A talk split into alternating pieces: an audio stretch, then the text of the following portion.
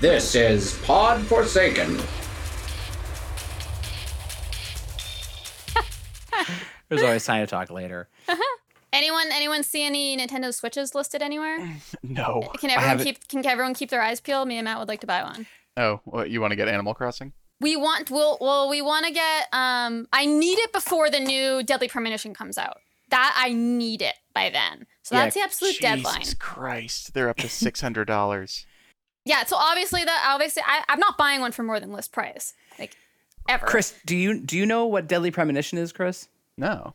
So, Ooh. Missy, do you want to explain deadly premonition and to Well- all our listeners? It's like this Twin Peaksy inspired Japanese video game where you play as a detective that's basically Dale Cooper and you're investigating murders in this small town, but then there, there's like zombies that you're fighting too, and you're like figuring out who's behind like these murders. It's it's it's very very Twin Peaksy. Like you go to the diner and like you Oh yeah, it basically if if uh, if you are a listener and you play video games and love Twin Peaks, you must track down this game, Deadly Premonition. It is Twin Peaks the video game, just by a It's different so name. I mean I think it's underrated, right? Like I don't think Oh, a lot yeah. of people know about it. It it came out maybe like let's call it six years ago, uh, maybe seven years ago on the Xbox 360, and it was one of those releases that like. It, it, it basically looks like an Xbox game. Like it looks like it's a generation old. Like the graphics aren't very good. They're not right? amazing, but oh, the music is really good too. I was like hearing those music, that music in my dreams when I was playing that game. but it became kind of a cult following because the game itself is really good. Um, and so then they they kind of did like a director's cut where they remastered and fixed some of the issues for the PS3. And then recently they've done it again and they they've I believe like re-released it for the Switch. So you can currently download Deadly Premonition 1 on the Switch, I believe. Mm, okay, that makes sense if they're gonna do the second on the Switch, Right. And part 2 comes out uh this July. And, and like it will only be on the Switch. this is maybe in my book one of the most underrated video games ever created like I, it, it's just such a great game and yet most people have never heard of it Do you think you would like it and appreciate it if you had never watched Twin Peaks? yeah because i actually when i played it i had not watched twin peaks Okay. the whole Okay. time i was playing but i was like i knew twin peaks existed Mhm. and like as i was playing it I, I was like i wonder if this is supposed to be like twin peaks because like that's the vibe i got from it but Yeah. then after i played it like i don't know like two years later i finally watched all of twin peaks and retroactively i, I was like that game is more twin peaks than i ever realized right like the fact that like the character talks into his little recorder you know? Exactly. Yeah. the, all the talk about like coffee and like yeah. You get uh, like points for go going and drinking coffee. yeah, it, it's not just a like you hunt zombie game. It's like you drive around town and you have like weird conversations with people. And there's there's the mm-hmm. equivalent of the log lady, but she, I forget she doesn't have a log, but oh yeah. but it's the same plot. It like starts with like a young woman has been found murdered, and you're like this FBI agent coming to town. Mm-hmm. But my understanding is that the the publisher of the game was basically like, "Yo, you gotta like."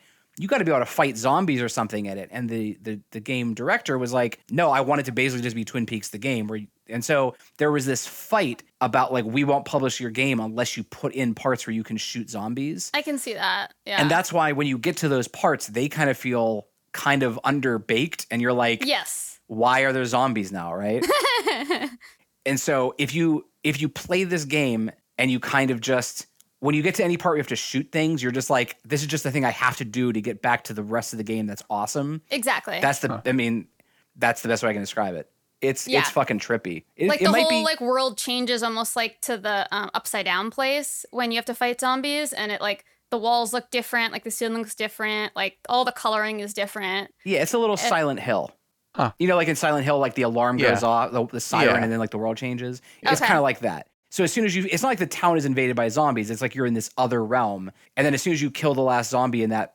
level you go back to normal town back to like driving around and drinking coffee and like investigating this serial killer I, I love this Google review from this is just a person, not a professional reviewer.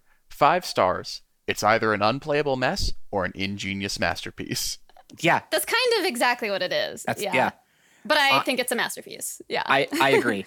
It, it it's just it's it's it's impressive in every single way except for graphics and maybe controls. You know, Yeah. Do you Like- think that'll be improved in this this one?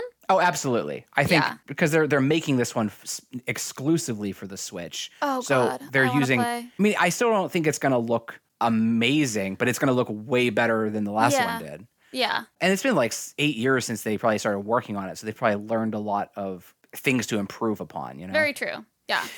Anyway, that's our review of Deadly Premonition, everyone. But Yeah. uh, thanks for listening.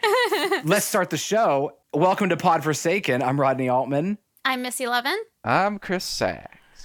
And uh, welcome to another episode of the Quarantine Edition. Mm-hmm. Uh, this week, we are talking about the feature film Summer of 84. And it's a Shutter exclusive.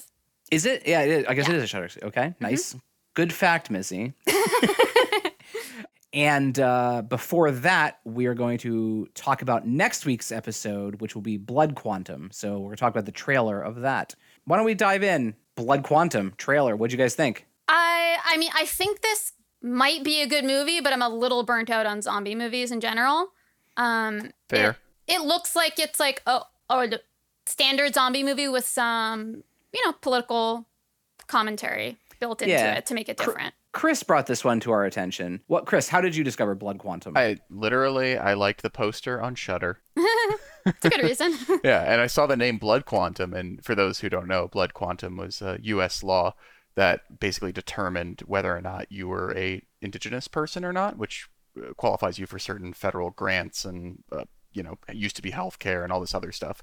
So it, it's basically a racist system. So it this is made by uh, a First Nations tribe. This guy Jeff Barnaby, who is a First Nations person in Canada, who is a filmmaker, and yeah, it's like a political commentary, but it's told through the tale of a zombie movie.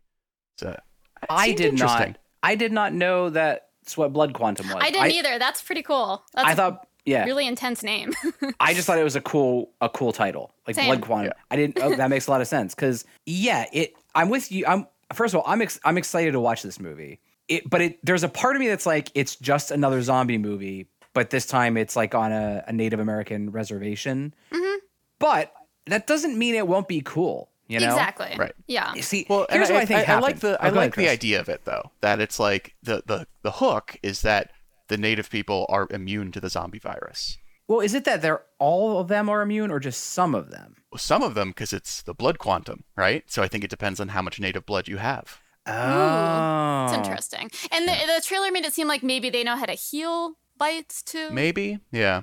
Like, or maybe they're just getting bitten, but like They're- they don't turn, and so they just have scars all over them. Yeah, Right. maybe. But yeah, I mean, it it kind of looks like ev- it looks like the an episode of The Walking Dead. Yeah, but it's a different take on Yeah. it. But yeah, it's I do Yeah. think you know.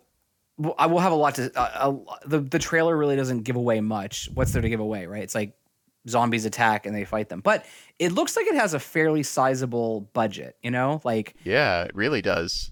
like it, there are a lot of locations in that trailer and it looked like it was very well lit and very well shot some of the there's you know what you see of the zombies looked pretty good so i actually i i was impressed with the trailer was this made in America? Canada. Canada. Okay, cool. Nice. but it's sort of like i don't really know what else there's to say about it but i was thinking about zombies right and i was like i personally never get tired maybe not never but i rarely get tired of zombies like Okay. I, I i can watch undead monsters that eat you whether it's just your brains or your whole body right over and over like but i do think what happened here is the walking dead right the walking dead came out and made zombies so popular but also became one of the world's most boring television shows, right? And I think that has just triggered this thing where whenever we see a zombie trailer, we're like, oh God, please no more zombies, right? Yeah. But then if you watch- it's watch a trigger. Like yeah, it triggers you to be like, I'm so tired of this. But remember when you watched Train to Busan for the first time, you forgot how cool zombies can But be when that's it's like a Train to Busan is a good movie that happens to have zombies in it. It's not a zombie. It's like a zombie movie, but I think it's more It's an definitely a overall zombie just movie. good movie. Yeah, but I think it's like it's not just about the zombies. Like that's just a good movie. well, right. It comes down to like whether a movie has like characters that you care about. Right.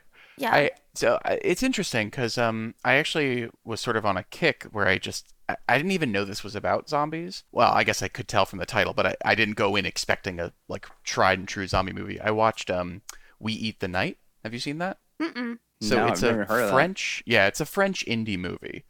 But ultimately, we shouldn't do it on the show, and I don't know if people should see it. Ultimately, it was like very well done, but it was extremely internal story because 90% about it of it was it's about a guy who goes to his ex's apartment to get something from their breakup. He ends up passing out in the bedroom, and when he wakes up, there's a zombie apocalypse. Mm-hmm. And then most of it is him just securing this one apartment building and living there by himself for months.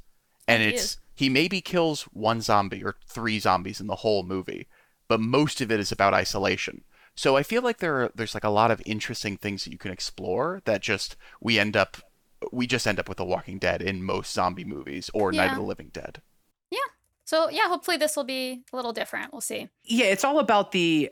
I think it is about the like the framing device, right? Like that's an all in an apartment. The train to Busan is obviously on a speeding train, and that kind of gives it a new thing. There's this movie, a very low budget film, which I don't think any of us have seen, called ba- The Battery, which is just about two friends who are stuck in their like van when the the car battery dies, and like they're surrounded by zombies, and like the whole movie is just, it's kind of like mm-hmm, mm-hmm. Cujo but with zombies. I was like, mm-hmm. hey, that's a fucking clever idea, you know? I think it makes it better with with zombie movies if you yeah if you like if you really get to know the characters and it's not just like a body count like a body count is fine but if as long as there's like actually main characters and we're not just watching the world unfold Yeah. Yeah. You know what? Let me ask a question. What do you, how do you like your zombies? Right? Like, do you prefer the running kind, the the the shambling? no i don't think they should be running i think that's totally unfair um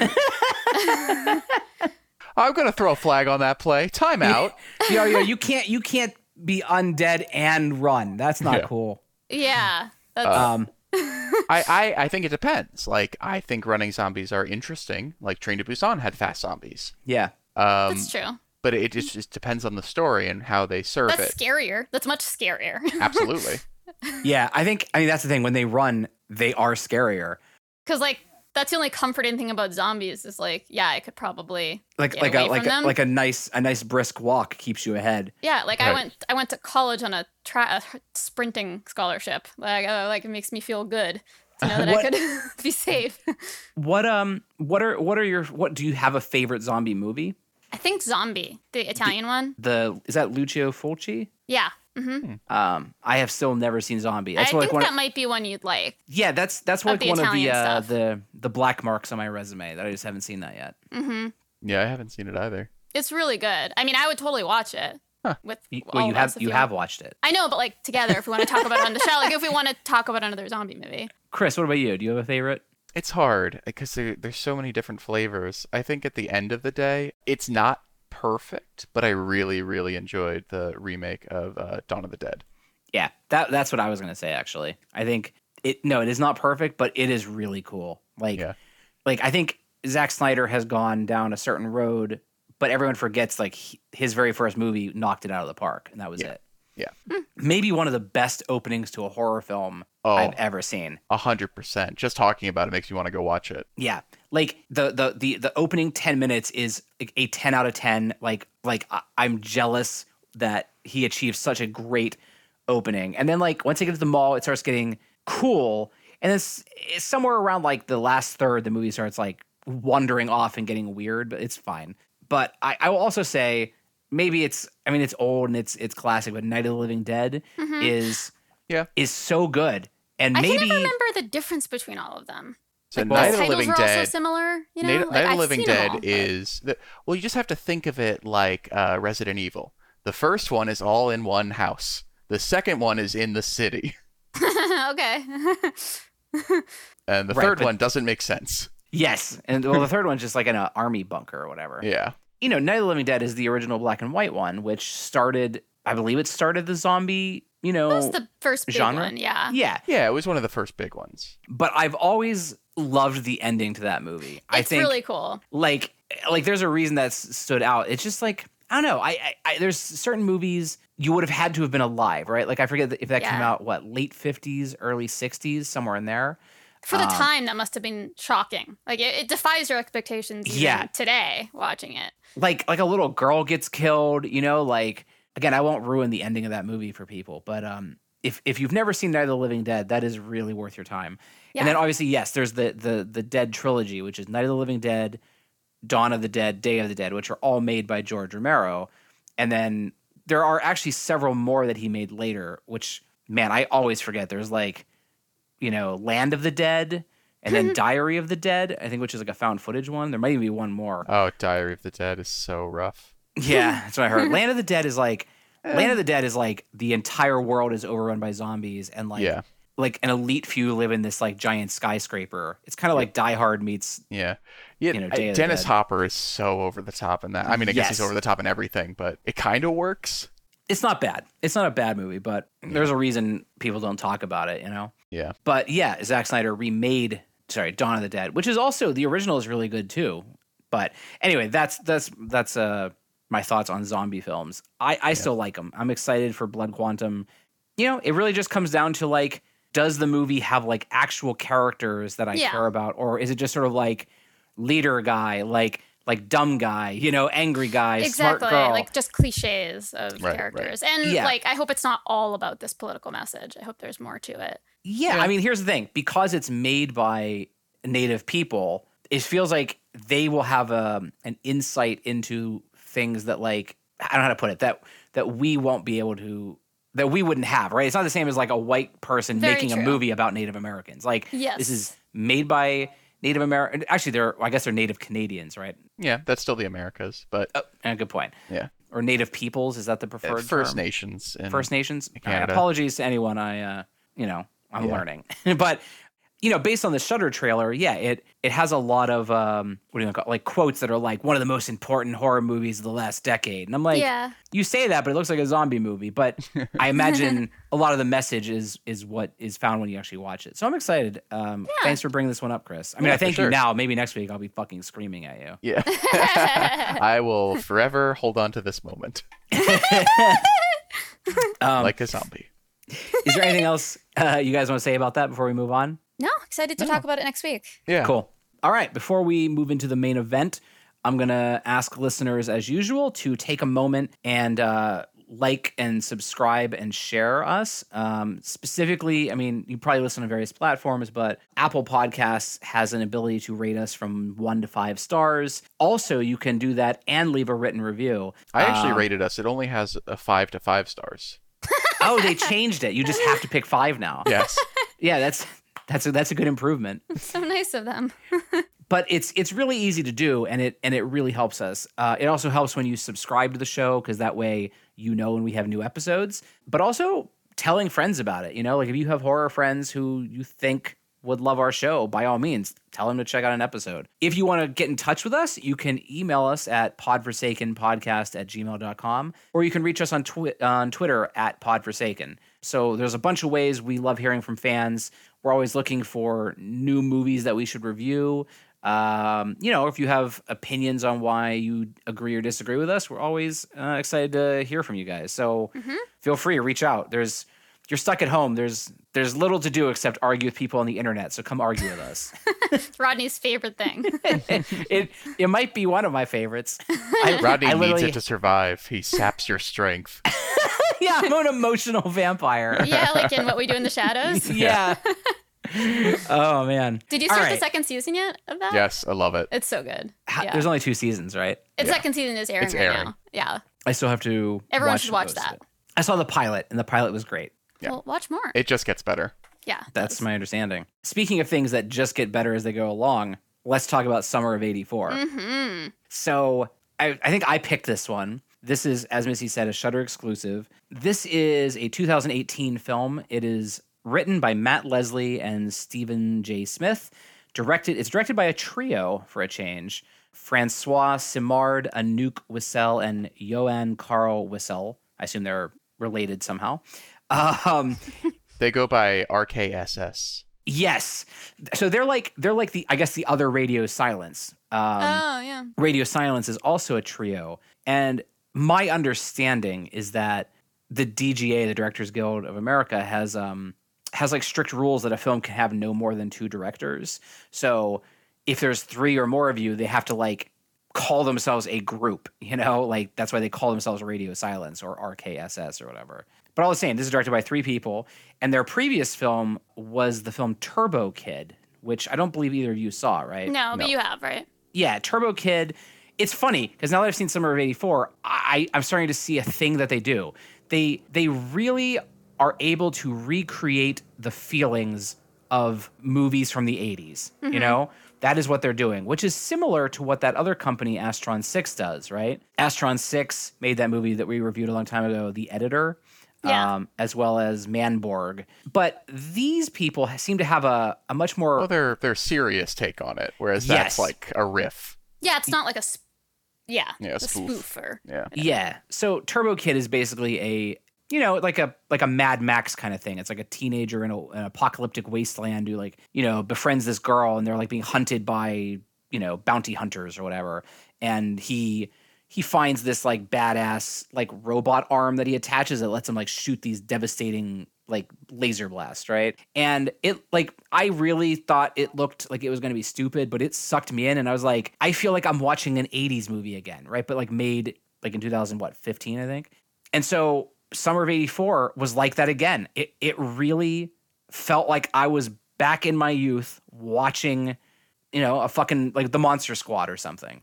Obviously, this is not surprising to people because we have Stranger Things, and I think we got to talk about Stranger Things, right? hmm So overall, like I won't spoil anything about Summer of '84 without a war, you know warning. None of us Right. will. All right, Nope. agreed. I don't promise. Uh, Chris hasn't promised at I any moment. promise to try, but like I might accidentally. That's more my thing. Um, I I really really like this movie. I did and too. Huh. Okay, I knew Chris was gonna have a problem with it. Yeah. Chris, lay it, It on was- us. It was fine. It was, it's a well-made movie that's kind of predictable and whatever. Wow, that's the lowest score I've heard from Chris. okay, so that's you know two of us liked it. Missy, what'd you like about it? Well, first of all, yeah, tell us what you liked and let's talk what it's about. I I just really enjoyed myself the entire time watching it. And parts of it were predictable, parts not. But uh, I, was kind of okay with that. That's a vibe that the, the 80s vibe is it's a very pleasant world to live in. It's about a kid um, who is kind of a, like into conspiracy theories. His walls are littered with all kinds of like UFO and man, you know, weird animals. and- Cryptozoology shit. yeah, so he's like into that. And so he's kind of the boy who cried wolf with his family and friends of always thinking something weird is going on. And there's been some boys that have gone missing and presumably murdered in surrounding towns. And basically, this guy, he, he's convinced it's a serial killer. And then there's confirmation the serial killer writes to the police and tells them that he killed all these boys and he even gives information of like missing people and it's basically proof that he is a serial killer and he killed all these boys and a, a few a few adults and so now it's his he, basically sees something that makes him suspicious of his next door neighbor. And so through the whole movie him and his friends are investigating the next door neighbor who he thinks is a serial killer. Yeah, it's very much like Disturbia or Rear Window. Like very yeah it starts very rear windowy with just a little kid instead. Yeah, so it's it's um in many ways it has a lot in in common with Stranger Things. Like it's a group of four boys who like ride around on bicycles, right? Mhm. And yeah, the one he's like, I think my neighbor is the serial killer that's killing all the all the teenage boys in town. And there's a little bit of like cliche characters. It's like, you know, the main guy who's just like a nice, normal guy. You have like the nerdy guy. You have like kind of the bad boy. Who the the, the bad boy one, he's the kid from the babysitter. Oh no little boy, way! yeah. I knew he looked familiar. Hmm. That, that that makes sense. I look. I'm not saying this is a a like perfect movie or anything. I I don't think it. You know, it, it has some issues. But right off the bat, I was I had to make a decision, and the decision was: Am I going to fight against the fact that this is like 80s nostalgia, right? And I was like, no, because that's that's sort of the point. And like, it's okay for like Stranger Things and it to be in the 80s, and for this thing to be in the 80s too. Like, let's just enjoy the movie for what it is. In the same way that like, you know, I was thinking about like uh like slasher films, like Hatchet, right? Like like I love Hatchet, but it's bad in in many ways, right? Mm-hmm. But like I'm specifically watching it to sort of relive the feeling of like Friday the 13th but under a different killer's name, right? Yeah, that's a good point too is like w- those kind of films. You're wa- like they are predictable. You watching, you know what's going to happen. It's a formula. Like parts of this movie were kind of like but that doesn't mean you don't enjoy it. Just just because like you might know what's going to happen next. Yeah, exactly. And so the movie won me over very quickly. What won you over? Well, first of all, I'll, I'll tell you, I thought the the main four kids. I mean, you know, like there's obviously the the main kid. He is our central protagonist, and his name is it Davy, I think. E- Mm, I think so. Yeah, yes, Davy is our main character. Davy's 15 and he lives, you know, like in the suburbs. Uh, he's like he's he literally is a newspaper boy, right?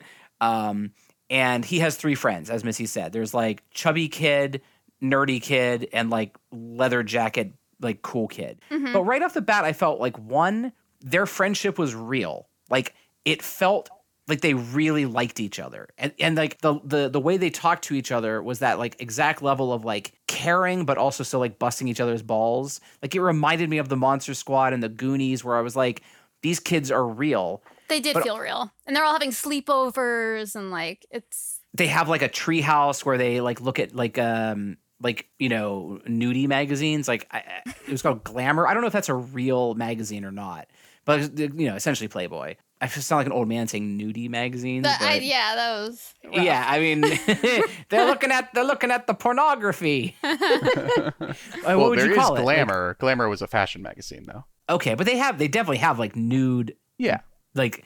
I'm uh, saying in real life. Glamour was a fashion magazine. Yeah, was- so it was doesn't that- exist. Was that the magazine they had though? Maybe I. No, maybe I don't think so. All right, yeah, they had something else. Anyway, it's not important. The point is that like they felt real to me, but they also didn't feel cliche. Like like the smart kid, while he wears glasses and likes to like he he enjoys reading, there are scenes where like he isn't the nerdy kid who's like pushed around by the group. Like he has no problem being like, "Yo, fuck off, dude," right? Like Mhm. uh the the chubby kid, it's never really there's never a joke in the movie about the fact that he's chubby, you know? yeah. the cool kid like again it's it, it's it, like they all had layers to them that made me just kind of like them that's the best way i can say Yeah, it they were like cliche, but they felt like real people still. Like it was Yeah. a combo. i yeah. i'm not going to say that like the three other kids are well fleshed out in fact one of my critiques against the movie is that there are some scenes that like feel out of place because they're trying to like half develop them Mhm. Yeah, They- all, all of them have problems with their parents and have to sleep over at Davy's house at some point. Yeah. well that that's the thing it's like chubby kid has like a short storyline about how like his mom is like an alcoholic maybe? Or she's definitely an alcoholic but like there's problems at home but that never really goes anywhere. Nope. and then cool Doesn't kid cool mean, kid's parents are also f- having fights but like you never even really see that world you know? Like it's never you never see his parents and then like nerdy kid you don't know anything about his family mhm. But that that's what I mean is that it's like it's a well-made movie and that the characterization is well directed. The ki- the kids are well cast. They seem real. They seem but then like most of their actual dialogue is just like riffing at each other that I almost felt like I was watching, you know, like a like an early 90s like comedy movie where people are just like talking to each other about nothing. well And that's then- what that's what friendship is Sure. right, but I'm watching a movie. So there's supposed to be something that leads somewhere. And I not to give anything away, but like two of those characters just disappear from the movie. That That's nothing not- happens to them. I they mean, just stop being part of the story. I, I disagree that i was mean at the very end. Yeah, I would say like they disappear from the final maybe like 10 minutes of the movie. I agree on that. And that's that's something we'll talk about. But like they are in most of the movie. Right. But then like their storylines disappear too. Yep. I, I'm not I don't think it matters though. Like yes, it's, it does. It's, there's if you still a main if you introduce character. something into a movie, it should be there for a reason. actually, you know what? You do see what becomes of them in the final minute of the film. Absolutely. You see a montage of the aftermath of what happens in the story, but like it's not satisfying. I well that's that's where That's I the, I think they did disagree. that on purpose. Yeah, I think that they were going for something. This is not this is not Stranger Things and this is not it. This is not a an, like this is not a, an entourage film. This is Davy's movie. He is the main character of the film. Yeah. So like they do serve to just be a part of his story, you know? exactly. Yeah. Um, it didn't bother me that we right. didn't- As far as I can remember, Davy is in every scene of the movie. Like, like this is, you know what I mean? So on Stranger Things, you can cut to some other kid doing something elsewhere. But like at the end of the day, this uh, that's not true. Like I said, the the chubby kid has the scene with his mom, but which is why it probably felt out of place, you know. But anyway, so yeah, uh, I also loved, you know, the music, like the music is exactly what you think it's going to be, right? It's like a couple 80s tracks that you're familiar with, like Cruel Summer by Bananarama. And then, you know, like the minute the the first score starts, it's it's like it's like right out of It Follows and Stranger Things. Do do do do do do do do. You know, like that synth kind of thing. Which I guess I'll never get tired of. Like you can just put that in every movie and it's just like um a soothing warm blanket on my mind. I'm like, yeah, 80s synth music. I, so so basically, very early in the film, right, you discover that he, his his neighbor. like, the movie basically opens with him saying like, you know, the the real weird shit happens in the suburbs, right? Because like you never know what's going on behind people's doors, mm-hmm. and people people are different in the privacy of their homes than they are in public, and that's sort of the theme that's running throughout the movie, right? Yes. And that's sort of what's going on with all the stories about like the parents fightings and there's like there's also his cute girl neighbor whose parents are getting divorced. And so that's the theme of the movie right? But the main story is there's this serial killer who's been ab- abducting and murdering boys and early in the film they are they're doing a game of um what's it called chris? Night crawl, night. Oh, uh, Manhunt. manhunt. manhunt which is basically hide and seek with flashlights at night right Yeah, with like all the neighborhood boys. Yeah. And so it's like there's like 20 kids running around the neighborhood. And while Davey is hiding, he sees through his neighbor's window that like his neighbor's like in his kitchen with this this like teenage boy. And then like a couple days later, that boy's face shows up on a milk carton, right? And so he begins to suspect that, yo, my neighbor is the serial killer. Yeah, and he was helping his neighbor bring something down to the basement and saw like a, a locked door with like a padlock on it in the basement that just it just looked creepy and ominous. So Yeah. that like between those two things. So his name, his neighbor uh, is named Mr. Mackey, and he's played by Rich Sommer. And Rich Sommer is one of those actors who's been in a shit ton of things. Yeah. Probably the biggest thing is Mad Men. Yeah, so I never really watched Mad Men. So how big of a role is he in that? It's not like the one of the main characters, but he's in a bunch of seasons. Yeah, Okay, he's so like he- one of the office lackeys that's Yeah. always around. I know him from um I think he's he's in Wet Hot American Summer, like at least the TV show. I don't know if he was in the original. He yeah, he was in Wet Hot American Summer First Day of Camp. Oh, okay. Uh he was like in every episode. But yeah, in Mad Men he was in okay, like he's in over 90 episodes. So clearly that's his biggest thing.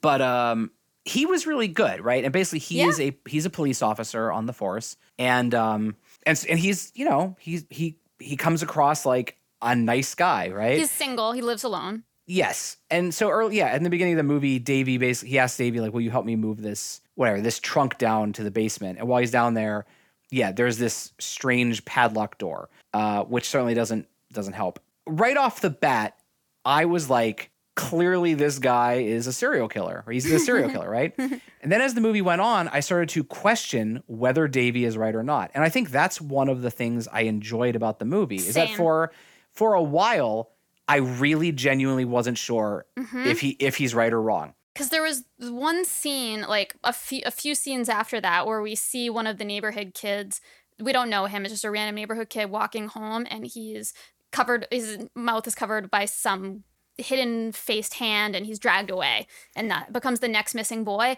and I, if i was worried they were gonna sh- like f- flip to showing you mr mackey's face and just like tell us that was a serial killer the whole time and i was so glad they didn't do that i was really worried they were gonna reveal it Yeah, I mean, um, so first of all, this movie is um, pretty light on gore, right? Like, there's really nothing until like maybe toward the end, right? yeah that's Um, yeah that's the only part I think I think it's R rated for like swearing, you know, and, and and like I guess technically you see some some naked women on pic on like posters in their treehouse. Um, but yeah, they're, they're like there is only the ones the only you, there's that scene where the kid gets abducted. You're right, and you're right. They don't show you who it is. I do think that like man, I I it's hard to talk about it without giving things away. But I saying know. I will say that like at a certain point in the movie, I guess my thinking was they're not really giving me any other suspects, right? Like Yeah, the there's no movie- red the- herrings. There's Right. nothing. The only other like m- like grown male character is Davey's dad, who's like a, a news mm-hmm. reporter. Like he's a cameraman for the local you know n- news team. And so like I'm like either the killer is Yeah. Mr. Mackey, uh-huh. or it's his dad, or it's some random person that we haven't met. And so as the movie goes along, because it's so heavily centered on Mr. Mackey, it starts to become like either this is exactly like you know what I mean either either he is the killer or it's going to be unsatisfying. Yes. And I do wish that the movie had more, you know, red herrings for you to follow. Um, I won't. I, again, we're not going to reveal whether he is the killer or not until we get to spoilers.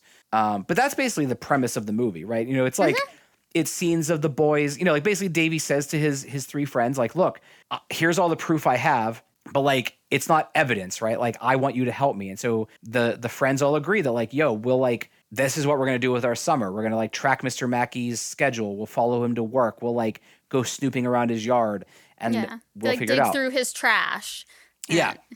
Meanwhile, uh, yeah. So Davey is in love with the the uh, the blonde girl next door, who's, a couple much years. older. This Well, is she's like 17. creepy. She's seventeen, so she's so how old is he? 14. fourteen. Okay. It was I a little hated creepy. this storyline. I didn't. I thought this storyline was creepy This- as fuck. This is one of the weakest parts of the movie. I I, I liked her as she an was actress. good, but it wasn't believable. she, I believe she's on Riverdale actually. Yes, she is. Um, Who is she Tiera Riverdale? Skovbye. I don't know if I'm. I doubt I'm saying that right. I Uh, watched if, that show and I if you have a remember V her. in the middle of your name, I'm probably saying it wrong. but uh, yeah. So I mean, like, she used to be his babysitter, and she you know, lives my- next door. The Yeah, he, boys creepily watch her through the window. yeah, yeah, they, he, they have binoculars Yeah. and they spy. and then she comes over abruptly in a false scare and is like, "Can we go? Can we go up to your room? Oh wow, you can see my bedroom."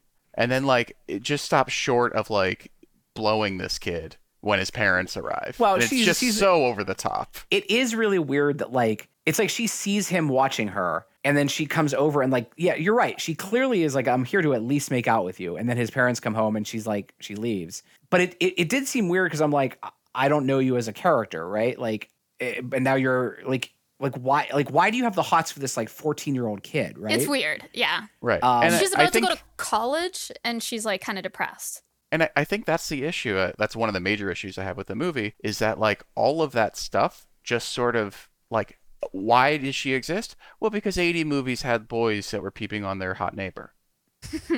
Yeah, I, I'm not. I don't disagree with you on this part. Like she, in fact, like she doesn't even really become in, a member of the movie until like she's in uh, the movie, but like she's not relevant until late into the film. Yeah. It's like she just sort of shows up from time to time, and like you know, at one point, like they go, she's like, "Hey, will you come out?" And they they sneak a beer together while she talks about how sad she is that her parents are getting divorced. And like she says, like he tells her, "Hey, I think our neighbor is a serial killer," and she's like, "You, dude, like Mr. Mackey's like the nicest guy in town. Like you got to drop this and stuff, right?"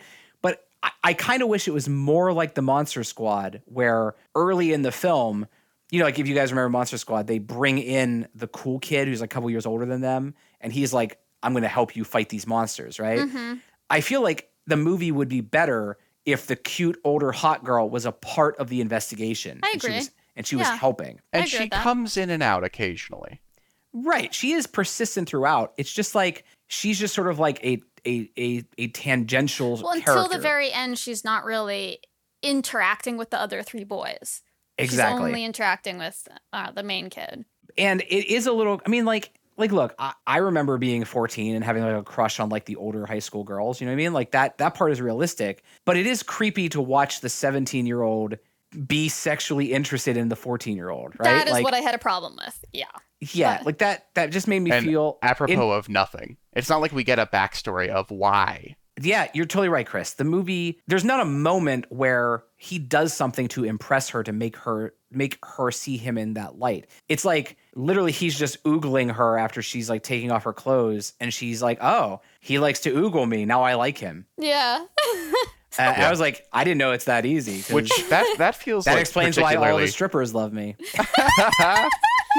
it feels particularly well, and she was getting paid by his parents too. So Mm. Oh, Parallels. Yeah. um, that feels like particularly weird too, especially because one of the members of this directing team is a f- woman. Yes. yeah. but Yeah. it's it, it's like it, nothing it wasn't like a it wasn't offensively wrong like like what i mean to say is i can believe because like she does say like he kind of says to her like why he doesn't say like why are you into me but he essentially that's what he says and she's like because you're the only nice guy in this whole town right Yeah. um, and I was like, okay, I kind of get that. Like, she it, it the just to be clear, it's not like they ever make out or do anything. It's just sort of implied that like she has a little She- crush on him. Yeah, she kisses him once. She does. She gives him like a kiss on the lips, but it's certainly not like a deep French kiss. You I know? think it's also like she knows she's leaving in a few weeks, and she's like, eh, whatever. Like, yeah i mean a, like there is a there is a probably like a if there was a sequel you would see like he goes he goes to her college like a year later and like now she's like fucking the hot dude on campus and she's like Yeah. oh you're still like you're not over that kiss from last summer right so there's that you know the the rest of the movie most i mean most of the movie is this investigation yeah, it's like tailing. Like they're like watching him go on his run and like mm, tracking his movements and his patterns. and learning Talking lick on lock, walkie-talkie. lock, uh, lockpicking overnight. Just Is super it that montage. easy? They made it seem like lockpicking is very no, easy. lockpicking is incredibly hard. Yeah, I mean, I was wondering because like the the cool kid who is like this is one of those things. It's like if there was ever going to be someone who's the lock pick picking expert on the team, it's like the cool kid in the leather jacket. Yeah. and like I kind of wish it was like the nerdy kid, right? Like, Fair. Yeah. But whatever. Like he does just say like, "How'd you learn to do that?" And he's like, "It's easy. You just you just put it in, and wiggle it around a little bit, and it pops open." I was like, I mean, is it that easy? Like, it, I feel like it's not that easy, but. Yeah, I hope it's not that easy. Like if it's that easy, I feel like Master Lock really needs to fucking get step their game up. You Know? exactly. Right. Is it Master Lock, right? That's the company, right? That makes Sure. padlocks, whatever. That it sounded right. Yeah, I better be master lock. Yeah. Uh, we're a apprentice lock. Yeah. We're we're getting good. We promise your your goods are safe for up to three hours. Yeah, but I feel like you know this is prescriptive, but it, it's like that could have been an opportunity for character background and like why are these people like this? Why are these people friends? Oh, well maybe it like if it was Woody who was a lockpicker, maybe he was doing it to take the alcohol away from his mom. You know, Yeah. just shit like that. And and it, th- I'm gonna get on my soapbox for a second, but like I was reading review uh, interviews with them and they were saying like this was influenced chiefly by Stand by Me, The Burbs, and uh, Monster Squad. Okay. I haven't seen Monster Squad since I was a child, but like I remember The Burbs, right? The Burbs is a comedy that is the same concept as this. Tom Hanks starts to suspect that his neighbors killed people, right? That's right. I haven't seen it. Oh, so it's, it's for good. me, it's, it's, Joe like the opposite. I, I I can talk Monster Squad all day, but the Burbs, it's been a long time since I've seen it. But that is the premise. Yeah, but like that's done as a comedy. It has very similar beats in terms of the investigation and back and forth, but like in act 3 there's like a very specific thing that happens that makes you like take a big step back in a way that this movie didn't. And then in Stand By Me, Stand By Me is all about the relationship of those characters as they go on this journey. And I feel like the things that they the things that they love about the movies that inspired this movie were nowhere in this movie. I I half agree with you because like the thing is, Stand by Me. That's a drama. You know what I mean? Absolutely. That's just a drama, and The Burbs is a comedy first and foremost, and like and the Monster Squad is like a a a lighthearted, not lighthearted, but it's like it's like a It's kid. kids adventure. It's a kids adventure horror movie. The, the- Yeah. the- all three of these movies, while they're sort of about the same thing, they are all different in tone. Yeah. yeah. And so because of that, this movie is kind of trying to do all three. I agree with you on that. Well, let me let me tell you, I'm working on a new comedy script. It's inspired by Kramer versus Kramer, Oh, I love it. I can't wait to see what it is. but it just it sounds obtuse that you're like, oh, the things that inspired this movie are nothing. Like I don't know, it, it just seems very odd to me. Well, they're all 80s films about a group of kids dealing with coming of age, you know? Yeah. And like is the Burbs about kids? Oh, Oh, it's never mind. Hanks. It, the You're right. Burbs is the same story. Is Okay. You I lied. That, one, you're neighbor. right. That one's about an adult who suspects his neighbor. But Tom Hanks was in Big, so he might still be a kid. True. Um, that's right. Yeah, the he never lifted. It's in al- it's in the alternate universe where he never lifted the curse. I don't think there's like a perfect movie, and I do kind of agree with a lot of the things you're saying, Chris. But like, I I was having a nice time the whole movie. Like I found Yeah. it very pleasant, and I enjoyed myself. And I don't like if I saw this in theaters, like I don't know, like I'm not gonna say it's like the best movie ever, and I'd be like really excited to spend theater money on it. But like I just I felt very like cozy and safe watching it. I don't hmm. know. I just like the vibe. Yeah. I so I feel like maybe we should probably move into spoilers after this, but I as my sort of final thoughts, adequately made across many ways, uh, across many departments, and like sort of shown out in certain certain areas. Like I thought, I I bought the '80s vibe. I liked the tr- soundtrack, but uh, for me, like the movie just didn't do anything that hooked me. Yeah, that's fair. I think for me, I, I was I was prepared for an okay movie, and what I got was a pretty good movie. Yeah. And then when it got to the end, I was like, oh, that's dope. Exactly. That that the same reaction. For me, the ending, which we're going to talk about in a moment, is what sells this movie. Like I, know, like screamed. My husband was worried that This- so he, he came up like, "What is wrong?" I You I was screamed. yes. you know, I'm not sure what part he screamed. I'm dying to hear about that in a second. But like with a different ending, this movie is forgettable. I But be- agree. because Yeah. of the direction they go in, this movie might stick with me for a long time. Like, Mm-hmm. they- like I just I have to applaud them for doing what they did, and and because of that, it makes everything else retroactively better to me. I, ex- I agree hundred percent. It's exactly how I feel. hmm Um, all right, so uh, if you're listening by now, you know if this movie is for you or not. That's two yeses, one no. Um, 80s vibe. If you want more Stranger Things, or you know, it's like Stranger Things meets There's no supernatural. So, yeah, but yeah. it is. It, there is just a the, correct. You know, maybe what the, you could watch the trailer. The trailer doesn't really give anything away, but you don't need to. Like at this point, you know what this movie is. It's it's it's exactly what you think it is, right? Mm-hmm. Um, but all right, now we're gonna move into spoilers. Three, two, one. You've been warned. Uh, you have been warned, fool. Dude, the fucking ending of this movie blew my mind. Are we gonna go right to the ending? Why? It blew Why? my mind because I wasn't expecting it to go there. Like they they kind of lull you into a false sense of security. Chris, did by- you watch the end or did you just watch I 30 absolutely minutes? did. basically like this entire movie like yeah you, like it's pre- it a lot of stuff is predictable and like it feels safe and you feel like cozy and safe in that like you know what's coming next and you feel like it's just like kind of a lighthearted kid adventure movie and so I, you feel like you don't have to worry about anyone Yeah, the movie because it feels like the Monster Squad and and all the movies we talked about, right? And the Goonies, it tells you that like no matter what happens, like these four kids are going to whether or not that dude's the serial killer, right? They're going to like save the day and become the heroes of this town and like that kid will earn his dad's respect and most likely that guy's the serial killer and if he is he, he's going to get caught and if not then then the twist ending will be that like it was actually someone else and that dude will get arrested. And like the kid will be wrong but he'll still have like because he investigated he still like caused the serial to get killer to get caught right? Yeah. instead this movie fucking slaps you in the face mm-hmm. and is like this like i'm just gonna ruin it for you now. This kid gets his friend murdered and the serial killer gets away. Yeah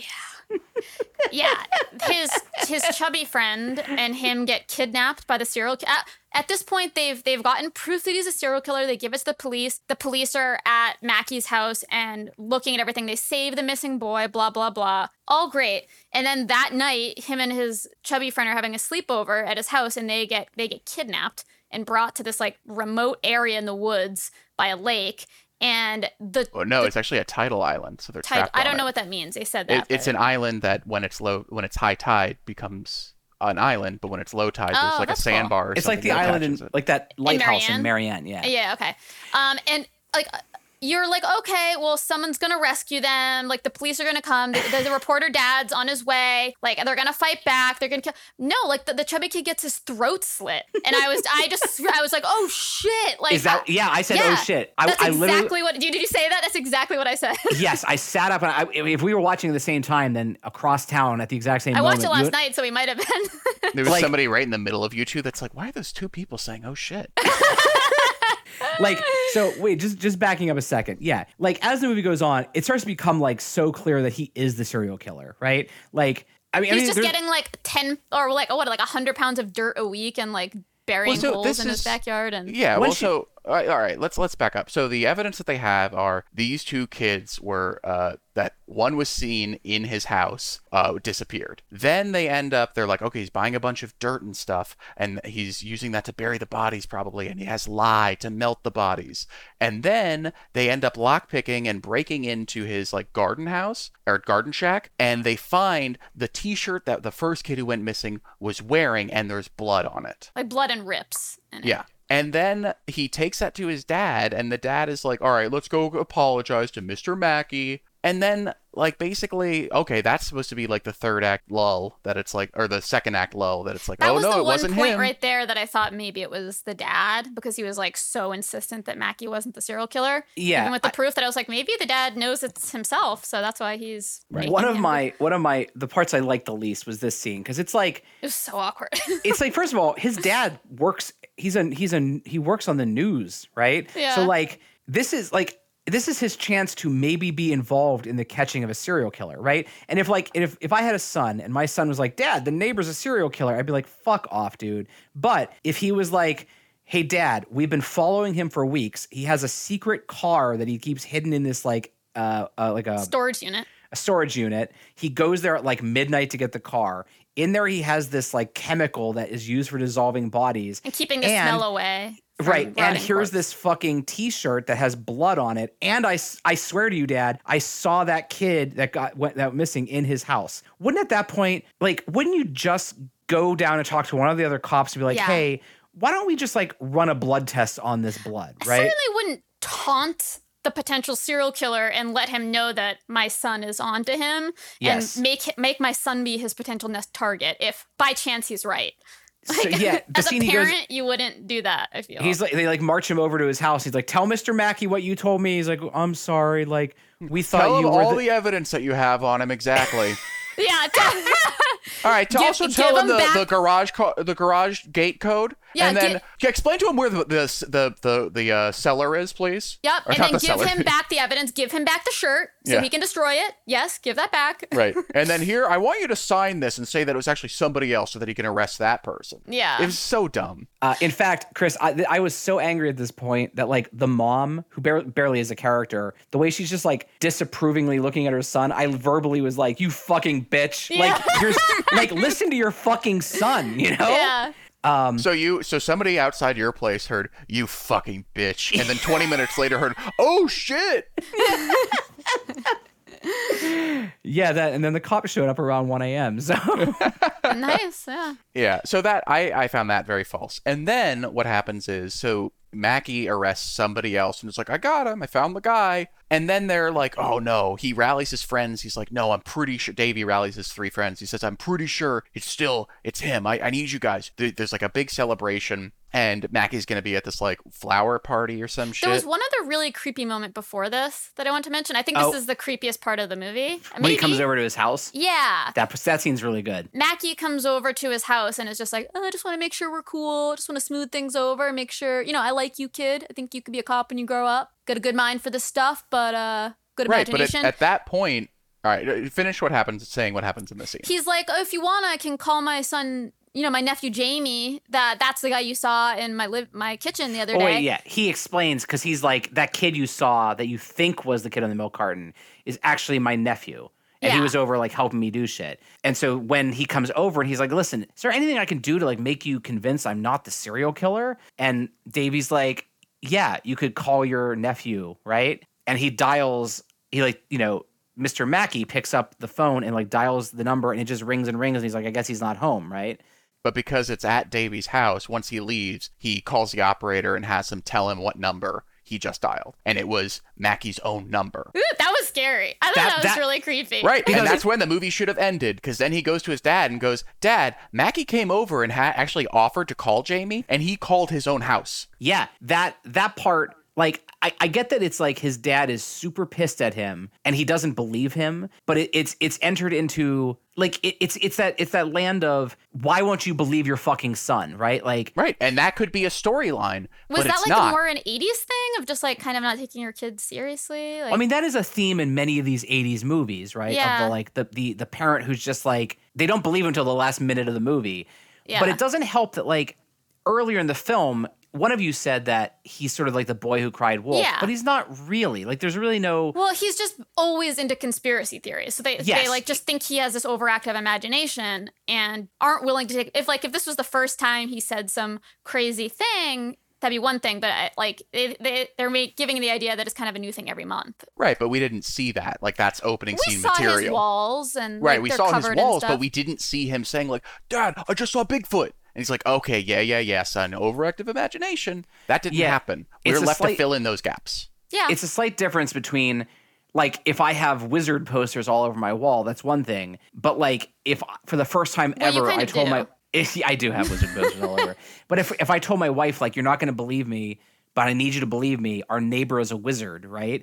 like if it's the first time I've ever said that, she might be able to listen and hear me out. But if I've already Uh-huh. like if I've like had three times where like once I tried to say that like there's a, a a portal to the goblin realm in our garden, right? And like it's not there. Right, but here's the other thing about this is that all the other 80s movies I can think of where people aren't believed, Nightmare on Elm Street, there is a dead serial killers haunting my nightmares. Goonies, there is a lost pirate treasure underneath the city. Uh, Monster Squad, Dracula's chasing me. Those are unbelievable things. Hey, dad, you know those kids you've gone missing? I saw one in our neighbor's house. Yep. He, I think he's a killer. That's fair. That's I fair. totally that is do. a difference. Yeah. Yeah, like 15 people have been murdered. Like, and it's like on the news, like everybody is talking about that, right? And so when your son says, Hey, dad, I literally saw this kid in Mr. Mackey's house. Here's this bloody shirt in his locked shed, and he has a secret car and body dissolving chemicals, Yeah. right?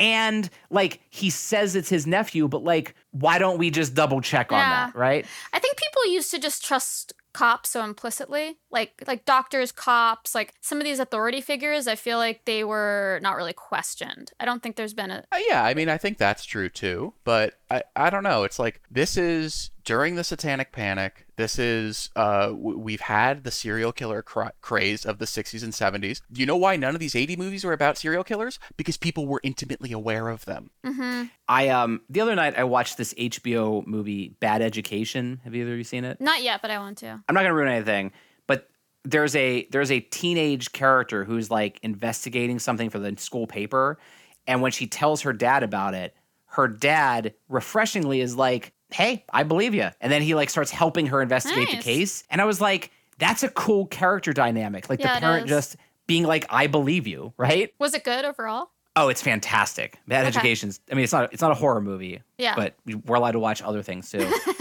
but I, I guess that's the thing is like this this adamant just like like I don't believe you even though 15 people are dead, right? yeah Um even though and it's not just you, it's like your three friends all are in agreement that they all saw this. It's like even if you have an over over an well no one else saw no one else saw the kid in his kitchen true, but- but the other like They the- all saw the- the bloody shirt. they Yeah. all saw the bloody shirt. They all saw that he buys all this like these shovels, and they all saw that he has the the chemicals in his Yeah. secret storage shed that he goes to every night at midnight. You know what I mean? yeah And Chris, I'm with you. I was I was really angry at the movie at this point because I'm like, oh come on, give me a fucking break. And even if you didn't believe your kid, why would you march him over and just in the him small chance the small chance he's right Right. But I was like, you know, the the movie th- this this is necessary for the plot. And so, you know, now you're in this now you're in the territory of like is this guy the serial killer? And like when when he's like talking to Davey at his house and he's like, "Listen, is there anything I can do to like, you know, get you ungrounded cuz like I'd love to get you out of this house." You know? And you're that like, was creepy "Oh, the way you said that too yeah. And I was like, is he eh, like I'm like at that point I still wasn't sure. The movie did a very good job of making me be like, is he the killer? until he made that phone call I just mm-hmm. kept waiting for them to explain that like he has all those chemicals for this reason or, or he's like he's, you know, like, if he's he's having but an I, I don't know. I- I was just off off the, the train once they found the shirt because it's like, what person, if your nephew got his shirt caught and he was bloodied, why do you? Why would you keep that and hide it? wasn't Yes. hidden but yeah Yes, Yeah, it was. It was in the locked shed. yeah, yeah. but, it's also like why did he after murdering that kid take his bloody shirt and just like toss it in his locked shed, right? i think he felt invincible like he's gotten away with it 15 times yeah, I guess. I don't know. I mean, the whole reason he was doing all of this is because, like, that he wrote a letter because he was bored. Oh, that's true. They do say that he he wrote a letter and sent it in to the cops. Yeah. But but it, like, I, what's the? I mean, I guess like he's so bored. He's like, I'm just gonna leave this bloody shirt in my back shed because you know maybe they'll find it and that'll make my life a little spicy. Yeah. Like danger. Yeah. But like the other thing was, I mean, so the very next day, like someone else is arrested, you know, for the crimes and uh, by by Officer Mackey. And so obviously Davey's dad is like, "Oh, see, like I told you, he wasn't the killer. They caught the killer, right?" but yeah, after he after he basically star 69s him and realizes that he's like called himself and you're right, Chris, like he should be like, "Dad, let me tell you what happened this afternoon. I either either dad, I am making this fucking up or I'm right, right? Yeah. And if you don't believe me, why don't you call the operator and and and confirm my story, right? Mm-hmm. But more to the point, the one thing I I kept bumping against also was like like he they make a point that he works all day long, right? So like why go through all this trouble when really what you want to just know is like what's in the locked room in the basement? So why not just break into his house one time and go down there? That's you know what I mean? a good point.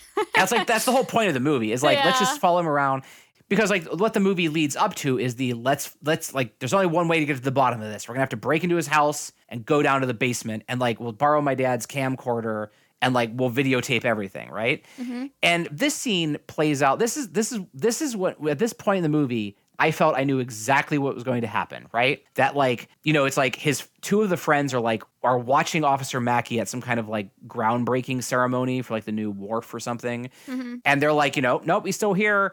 And I thought like, okay, they're gonna break into this dude's house. They're gonna find out that he's the killer, and then Mackey's gonna come home. And sure exactly. enough, like That's what Mackey- I expected as well. and so, sure enough, like Mackey leaves the the ground break, breaking ceremony, but like one of his friends, like here's the thing, his nerdy friend basically just gets him on the radio and is like, you know how we he's been buying all that dirt and shovels. It's so he could plant flowers at the wharf. I knew he's not the killer, and he's basically just like, I'm going home. But he doesn't tell the kids who are breaking, doesn't tell Dave who's breaking into his house. And I'm like, dude, he can, your your friend can still get in trouble for breaking in, whether he's a mm-hmm. serial killer or not, right? Mm-hmm. so how about be a good guy and like do your job and tell him when he's leaving? But the other thing is like they take forever to like once they're in the house to like slowly walk oh, down the stairs. Oh yeah, it goes from daylight to dusk to sunset. Yeah, I dude, to- noticed that. I noticed night. that. I was like, it, it should take five minutes to like get into the house, walk down the stairs. The hardest part will be picking the padlock. Well, that's how Mackey got away, is because they the police they were like, all right, you have to watch the whole tape. And they're like, this tape is six hours long. They're like, Yeah. this part was very frustrating for me because I was like, motherfucker, like the, the movie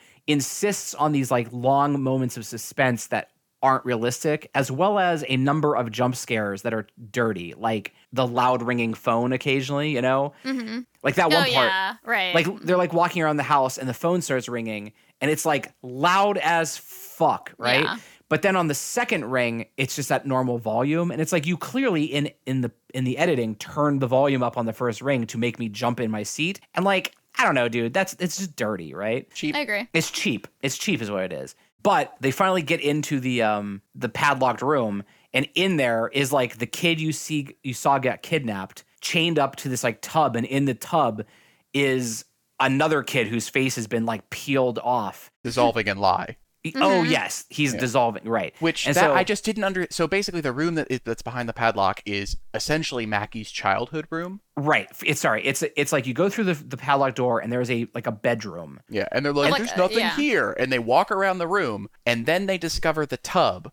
Which, if there's a body dissolving, it's going to stink. It's going to be putrid. Well, they I don't have. There's another chemical he has that covers up the smell. Yeah, they do. That's they do have a line earlier about how the It's chemical like a- dissolves. NaOH, whatever that was. No, that's a lie. They Is when it- they looked it up, they said in the movie that this takes away the stench. Right. From I. I don't believe it's, it's an, especially in No, an uh, so lie- unventilated lye basement. itself okay, is okay, it's odorless. lye. Fine, it's lye. All I'm saying is, Chris, is that there is a line about the smell. But Right? It's that's wrong. Okay. Oh, of course it's wrong. that's- it's a that's not it's a fucking rotting that's wrong. body. Yeah. No, lye itself doesn't smell like anything, but if you're dissolving a body, it's going to smell putrid or like meaty. So like they have no reaction to that. Then they walk over to the tub. All right, whatever. I'll forgive that. They walk over to the tub. They find the body. Then the kid who's chained up goes like grabs them in a jump scare. Like the Yep. second that you heard kids' voices, wouldn't you be like, "Help me over here!" Banging, just- yeah, banging your feet. Exactly. It's all orchestrated to just be like, how do we get to a scare? How do we get to a jump scare? And that's so cheap and it's annoying to me because it's you're no longer I don't believe your story world anymore because you are paring off reality just to get to like to put me in a tunnel to get me to a scare. Yeah, you are totally right. I'm not. I mm-hmm. can't disagree with you. It's just what happens in the last ten minutes that makes all of that. I don't care about it. Yeah, Well, all right. Eh. So, but so here's the steps of logic that don't make sense for that. So then it jumps from them finding the kid to them showing the footage to the police, and they're like, "We gotta bring this guy in." Then you see Davey from his window looking down at his neighbors uh, at Mackey's house as the police are going through it. Then it cuts to them sleeping at night. Him and um, what's his name? What's his friend's name? Uh, the the chubby kid. Yeah. and they're sleeping at night. And then you see the um, I think Dale. whatever the uh, you see the the um, attic door coming down and the stairs, and and and you see it's Mackey is in the house. Mackey's been in their attic, right? Mm-hmm. Yeah. All right. One. What is the logic of you've been so like gung ho about like keeping eyes on Mackey, talking to your friends? Why did all three of you go to the cops together? Why didn't one of you stay and like watch from a safe distance to see if Mackey came home or keep eyes on him? Talk to your other friends. Coordinate. I mean, All right, that's fine. one of the So things I like forgive with this movie in general is like they're not professionals. They're like Yeah. amateurs and they're kids. So Sure. They've just found a, a kidnapped boy and a All right, rotting so let, dead us talk about reality. This Okay. kid is a witness to a murder of somebody that they have not apprehended. They would have posted police outside his door to protect Oh, him. I am totally with you. I don't understand how the, I thought there was police. This the, Like there the- this- literally was police. That's why I, I don't know how. They Again, don't really the- tell you how. even even so, the fact that he's not like, "Hey, Dad." Like I want to sleep in in your room until they catch Officer Mackey because I- Especially because his fucking picture was on the wall. Oh yeah, Mr. D- M- Officer Mackey. Basically, every time he murders someone, he puts their photo up in his living room. And there's a line at the very beginning of the movie when back, you know, when when he's helping when Davey's helping Mackey move like a dresser. He says he looks at all the pictures. And he's like, "Wow, you have a big family." And he's like, "Yep." And I gotta tell you, in that moment, I did think, "I bet you those are all the photos." You did? Oh, Yep. see, I didn't like, even think about it. I just thought like that. I bet you that line is there because he had these are all going to be the people he killed. Well, but as the movie went on, I started to become convinced that he wasn't the killer. You know. And then at the end, when that was revealed, I was like, "Oh, that's cool," but I already already saw it. But most people, my wife, my wife didn't catch it. And you didn't. I imagine most people would not catch that line. But dude, I'm totally like, yeah, like, and his picture is up on the wall, and it's clear that he's meant to be the next victim. And the fact that he wouldn't be like, guys, there's my photo. Mackey's on the loose. He's murdered 15 boys. I'm not really okay with just sleeping in my room tonight. You know. Right. The fact that there wouldn't be like, yeah, we're gonna put we're gonna put a police officer at least in a car outside your house. I you know? agree. It was literally just because they knew the ending they had in mind, and they had And to how, just ignore how did he everything get? So he chloroforms the two kids. How did he get two kids? So he had to make. Wouldn't the parents like not sleep that night? Right. I feel like if I was a parent, Yeah. I wouldn't sleep that night, and I would just be like listening. right. It's it's so good that you uh it's so good that you I was they do say like I was wrong, Davey. I apologize. Like he was the killer, right? And it's like so uh, what now? Like, well, you know, he's out there on the loose, probably gonna murder someone else, but I'm gonna have a cup of tea and go to bed. Good night, kids. Yeah, Right? have a fun Gonna have a big old clump of chloroform. But dude, again, you're right, because like basically he chloroforms both Davey and the chubby so friend. he must drag And- them down the stairs and, and puts them in a car and drives away, but you don't so he, see that. They he just goes like wake up and down the stairs three times, taking one kid out, back up the stairs, Yeah. taking the other kid out. Nobody notices.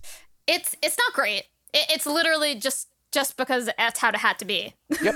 Yep. And so then then he takes him to a tidal island, and as we said, he basically uh, kills the fat friend. He says we're playing night night manhunt. manhunt. Man, we're gonna play we're, Manhunt playing, for real. we're playing night crawlers. But so I was like, I, I at, up to this point, I still thought I was watching the movie you expect, and the movie you expect is Yeah. they run around the woods, they're hunted, and like in the last minute, you know, like like Davey grabs a stick and shoves it in his eye and kills him, or grabs his gun or something, right? But the fact that that's not what happens, and instead, Chubby Kid just gets captured and his throat is slit and he fucking dies yeah. the movie is like, hey, you know, you thought this was like a fun '80s movie. I just killed the the I killed the lovable fat friend, and then he gets Davey and shoves him against the car and like puts the knife to his throat. He's like, all I want to do is fucking kill you, but you ruined my life, and I'm not. So what I'm gonna do is I'm gonna spend the rest of my life slowly stalking you, and one day I'll kill you, but you'll never know when it's coming. And then he just fucking leaves. Yeah. He's like, I want you to think about me and be afraid of me every single day, and I promise I will kill you someday. Two words. Witness say, Chris? protection. What'd you say, Chris? Witness protection. Oh, Uh, ba-boom. yeah. The I ending mean- is meaningless. I don't know. I think this guy could do it. It, but it He's- doesn't matter. Even if you were in witness protection, like you're right, that would certainly help, right? But oh my god, dude, This if, guy's if- a if you- cop, and like I think he would find him. I don't know. It- I think he's getting murdered someday. I do. like if you knew that there was a, if you knew there was someone out in the world whose only goal was to murder you at some point, right? Would you ever sleep well again? I would sleep well for like a year because Yeah, I'm like, yeah. he's not going to do it that quickly. For the first week or two, you could be like, definitely not right now. Yeah. but then, no. No. And like, I think that is such a, it's just a twisted ending. It's that is, so it just stands out as, as so different from the vibe of the rest of the movie, which like they they make you feel like this false sense of security, and then they just knock you over the head with this dark ending, which I just I praise them for doing that. and I think that's, like, honestly, it's like at the end of Str- Stranger Things, if like the creature from the upside down takes over the world, right? It will be so like, wow, I, I just didn't see that coming. And, and, and, so Yeah. obviously, Chris, one kid died, so his story is wrapped up. And then you see that Davey is like riding his bicycle, doing his newspaper route at the very end, and he goes by cool kid's house, who's like hanging out with the the their their nerdy friend, and they basically won't even look at him. Mm-hmm. And so you get the sense that like yeah, while they were never big characters, to be- I mean they're not fleshed out characters. That's the story is that like this kid in his pursuit of this serial killer he has gotten one friend murdered and his other two hate him and will never Yeah. talk to him again Yeah. and his life is nothing but a living nightmare from this day forward Uh-huh. and then he basically ends the movie with like saying like like what's the last line is basically like serial every serial killer is someone's neighbor right Yep, exactly. and it's just sort of like the story of like youth ruined the end like go Mm-hmm. to go to bed now fuck you and i was like bravo Exactly. Yeah, I I'm very proud of them i for going I, there. I don't disagree with like the logic of it, but it's the way it's just like you know I, I said to my wife after like this is why I like horror movies so much because in every other genre you know how it's going to end. You just know. I, you go see skyscraper and I know the Rock is going to beat the terrorist right? And like imagine if like at the end of the next Fast and the Furious movie if they all just got fucking gunned down right? And was like it just ended like that. Horror is the only genre where like there's a 50% chance that things don't go well for the main character. Yeah. And this movie is just like, you know what? The serial killer fucking won. The end. Yeah, I don't know. I just I I guess I th- think about like famous movies where the bad guy wins, right? Sure. Like Seven or uh um uh, technically um Silence of the Lambs, right? well, it's hard to say. They both win in that one because she does catch the killer. Right, right. But a a bad guy wins. Sure. Okay. Yeah. Yeah. I, I feel like there's something that's like integral to the morality of the film that like is it's playing with your expectation not just playing with your expectation in terms of story structure but playing with your expectation in terms of like or or no country for old men. It's like evil exists. The last thing after the after uh, anton Chigurh wins in uh, no country is that like dream that tommy lee jones had right? And it's like there, there's so much dark and there's so much evil and you just got to stay close to the dwindling light and it's like, that's interesting. That's provocative. This is just like, hey, fuck you, kid. I'm going to kill you someday. And because I didn't have a really good attachment to Davey because of the other story and interpersonal problems I've mentioned with the, the, the way that this film is constructed, I don't really care. It's just sort of like uh, somebody came up and spit in my eye, and it's like, all right, fine. Yeah, but you got to remember, like, I pay to go to all those weird immersive horror events where they just spit in my eye. So I like that shit. Yeah. Uh, are they still doing it during coronavirus times? What do Uh, you think, no, they, they you have plexiglass up, so they spit on the plexiglass. It's just Uh, not the same. not the s- no. It's like, yeah, you can go through the haunted house, but everyone has to stay six feet away from you. Yeah, they go, uh, a oh my boogie god, woogie woo. Halloween could be so depressing Yeah. For like immersive haunts and stuff. Maybe that's what it is. It's like life is depressing enough. I don't need to be reminded of like some silly darkness that's grounded in reality. Like if I were watching Nightmare on Elm Street and and Freddy wins, that's fantastical and it's interesting. Whereas like, yeah, serial killers exist. Remember that? It doesn't feel as poignant in a, a post-COVID world. I mean, I look. I mean, look. I get it. Like you, you didn't respond to it. And to be fair, while I was watching it, I was like, Chris isn't gonna like this movie. I thought So this that is- too. I was like, this is not shocking. Um, it's not their fault like- we watched it after COVID. yeah. Imagine. Absolutely, it's their fault. Why? I I don't have an answer for that. Chris has reached the stage of grief called blame, right? Where Yes. He's just blaming the filmmakers of Summer '84. But that's the thing is that like it, so reading interviews with them, I find it interesting that like basically one of them works with actors, one of them works with camera, one of them relays all the other information to the department heads. That's that's kind of cool, and I can see how that like division of labor creates uh, something better than what you would get if just one of them were making a movie, right? I also found it really interesting that they said um, uh, Rich Sommer actually apparently went to each of them on set and asked them the same question to test if they would all give the same answer, and they all did. For what, what question? I, I don't know what the question was, but like Oh, okay. just because typically if you have a, a directing team or I guess in three, you you might get different answers from different Hmm, people, yeah. right? But it shows that they're all on the same page. So I think Ah. that that cohesive vision comes through because it is stylistically interesting. I just think the script's kind of bleh. Well, to be fair, it wasn't written by them. Right, but they still chose to make it. Yeah. Do, yeah. Look, I, I I get where you're coming from, and I don't think you are the only person who doesn't like this movie, right? But I don't know. I don't. know. It comes down to I, I liked it. You know, that's mm-hmm. that's what it is. It it just it's just sort of like, hey, remember the Goonies? What if the Goonies lose? Right. That's the mm-hmm. that's the movie. And I've now I have not seen that before, and I think that's what I responded to. Like, But what's so funny about like the how close the whole 80s nostalgia thing is, do you want to see the Goonies lose? You can watch Stranger Things and watch one of them die. wait, who dies in Stranger Things? Oh, I see. You're saying like this movie, right? Yeah. Good. Okay. Yeah, I mean, uh, like you know, opinions, man. Yeah, I just think they had a vision and this is what they were going for. And you can like it or not like it, but it's their Like- vision. Chris, say, say at the end of this movie, it was the traditional ending you would expect, right? Like they fucking kill the serial killer. Well, I just want to be clear. You know I'm talking about Sean Astin, right? Oh, What? Right, right, right. Yeah. Sean yeah. Astin was in the about that. Goonies and in Stranger forgot about Things. that. Yeah, He okay. dies. That's a good Oh, point. I, I did not get the joke. No, Yeah. I'm sorry. But you're right. That's okay. But like, would you have liked this movie if it had the traditional ending? No, no, because I think the the rest of it is just kind of it's kind of mediocre. Right. So it's sort of like eh, you weren't on board for like. Do you like Stranger Things? Let's just start there. I think the first season of Stranger Things is great. Okay. All right. I I like I agree. It is the best in the first season, but it's still good throughout. I still Mhm. enjoy the show. I think they lose the thread on what makes it good is the problem. Yeah, I mean that's a whole other. We could do a whole episode on the the the spiraling down of Stranger Yeah. Things. But uh so it's not this 80s nostalgia thing that you're fighting against. No, no, no. I, I was initially apprehensive because I am burned out on that now. Mhm. But it's it's not. It's think I think for me I got I was like I like I kind of like the interplay between the friends. I hope this goes somewhere. Most of the storylines didn't go anywhere other than paying lip service to like, oh, his mom's an alcoholic. Oh, his dad's abusive. But that didn't say anything. That didn't inform how they acted. That didn't do anything. Literally, we found out that like cool kid's dad is like yelling or hitting his mom just moments before he abandons his friends. That has no bearing on anything. he other doesn't than know he's abandoning his friends. But yeah. well, but yeah, he chooses to. No, Yeah. the other friend tells him it's off.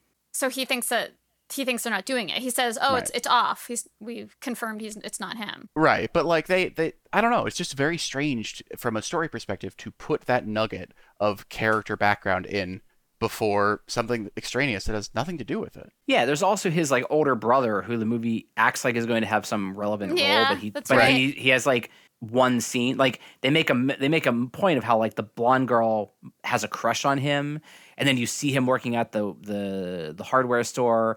But then like he's not in the movie. He's in one one brief moment of the movie, Mhm. and it's like, why are we talking about that kid's older brother if he's not going to be a character? Right. Because a lot of 80s movies had like the cool older brother, you know, who's like an asshole. Exactly. And so it's as a movie that's derivative, and I don't mean that pejoratively. Just derivative. It's it's obviously drawing off of these Yep. 80 movies. I, I- I think it just leans on those too much to fill time just to get you to that ending. Yeah, you know, I think what it is is like like a really cool ending will will win me over every time. Like in- Absolutely. if if Drag Me to Hell just ended with her like stopping the curse, I don't think anyone would talk about that movie. And the same mm-hmm. with 7, right? If they just fucking like stop the dude at the very end, then like, you know, it'd be like, "Hey, that was an okay serial killer movie." It's these endings where the movie just says like, "I you know what you thought was going to happen? Go fuck yourself. You're completely wrong." Right? That that does it for me. I'm just like, "Thank you. Thank you for yeah, spitting in my eye." I like I didn't I did not think I'm not saying this is better than 7 because it's not. 7 is the best of these endings of all time. Right. Well, that's because the story builds up to that because you have the structure of there are seven sins, and you're like, well, what are the seven sins? And throughout that scene, he's explaining how Yeah. the final choice of the movie is going to fulfill the seventh sin. And that's Right. fascinating. And so you're on this high wire. At a certain point, because you don't know what's going to happen, at a certain point, once he's in Mackey's car, it's like, okay, he's either going to live or die. But once he doesn't kill him, it's like, whatever. Because I don't know. you've taken away the agency of the children. So I'm not watching. I'm not watching a story anymore. I'm watching events unfold. Let me ask you a different question. What if the movie ended with him killing Davey, right? Like he just kills both friends and it just ends on Davey's bloody corpse. Would you like that better or worse? Potentially, but then you would have to have some sort of wrap up of like wh- uh, maybe a little more of a story with the dad and how that changed him. I think I would have liked it more if he killed both boys. I think that would have been a little bit better. But Yeah, I, I, that but would've I been- liked it either. That way. would have been definitely a much harder punch to the face. But I don't know. Uh, you know, again, I, I, I, I like. I don't think. Let me put it this way. I don't think this movie's doing anything special except just recreating an '80s vibe, which, like, Yeah. you know, that's not like that's just a production design thing. That's hiring the right makeup team and the right costume team and the right getting the right music, you know. But it still is doing it well, and it's like it's it's bringing me back to that that that childhood experience, and then it's just saying like. Here's an alternate way these movies can end, and I, I don't know. I, I I don't want to say it a hundred times. Like I liked it, you know. Yeah. I, I don't think it's like a masterpiece, but I, I really I thought it was good. Yeah. Yeah, this is this is not a like when people when I'm talking about this with people, I'm not gonna be like, you have to see Summer of '84, man. This movie's gonna fucking wreck you, right? No, like uh, no, this is a good time. I had a good time. I really liked it, Yeah. you know. But it certainly is not a like a great movie. You know, fucking gotta see it. Like put it at the top of your list. No, like I enjoyed it. If someone said, "Hey, let's get together six months from now and watch Summer of '84," I'd be like, I, I'd be willing to watch that one more time. You mm-hmm. know, but it's certainly not gonna be like every year. Let's watch Summer of '84. Yeah. Yeah. Yeah, you gotta watch it 84 times each summer. That's not a Um, bad idea. Yeah, I so I think I was off the ride with the the the babysitter scene. Okay. That just Oh, so bumped pretty me early, so pretty, pretty early in, you you bailed Yeah, mentally. yeah, and I, I just sort of checked out because I was like, I don't buy this. I got, as I said, the continuous uninterrupted dream. I don't know where I heard that. I think it was in like a writing course in high school, and that that's the thing is it it bumped the story. It jostled the train so much. I knew that I was on a train. okay. Yeah. Okay. Fair. I uh, I think that's a really interesting way to put it. But I think also that we've been talking about this forever. So may, I know that we're saying the same three All right, points. now. cut this. I uh, All right. anything else you guys want to say about Summer of '84? I, I think it. I think this is a movie that if you don't like horror movies that much, you could still really enjoy because it's like a little bit of a thriller, um, mixed with just like a tinge of horror. So I think it's. I think it's a good one to maybe for friends that don't love horror movies, but like murder mysteries and true crime and stuff like that. Yeah, fair. Yeah. Yeah. All right. Well, I'm done. Thank you, everyone. Chris is done. Thanks. Thank you all for listening. Uh, next week we're doing Blood Quantum. That gives you a week to watch it. Come join us. And uh, everyone, in the meantime, stay safe, be well, and uh, we'll see you next week. Goodbye. Bye. Bye. Hey, thanks for listening to the episode. If you could uh, like, subscribe, and share this episode, that'd be great. If you want to share your feedback with us, we can be reached at podforsakenpodcast at gmail.com. Yeah!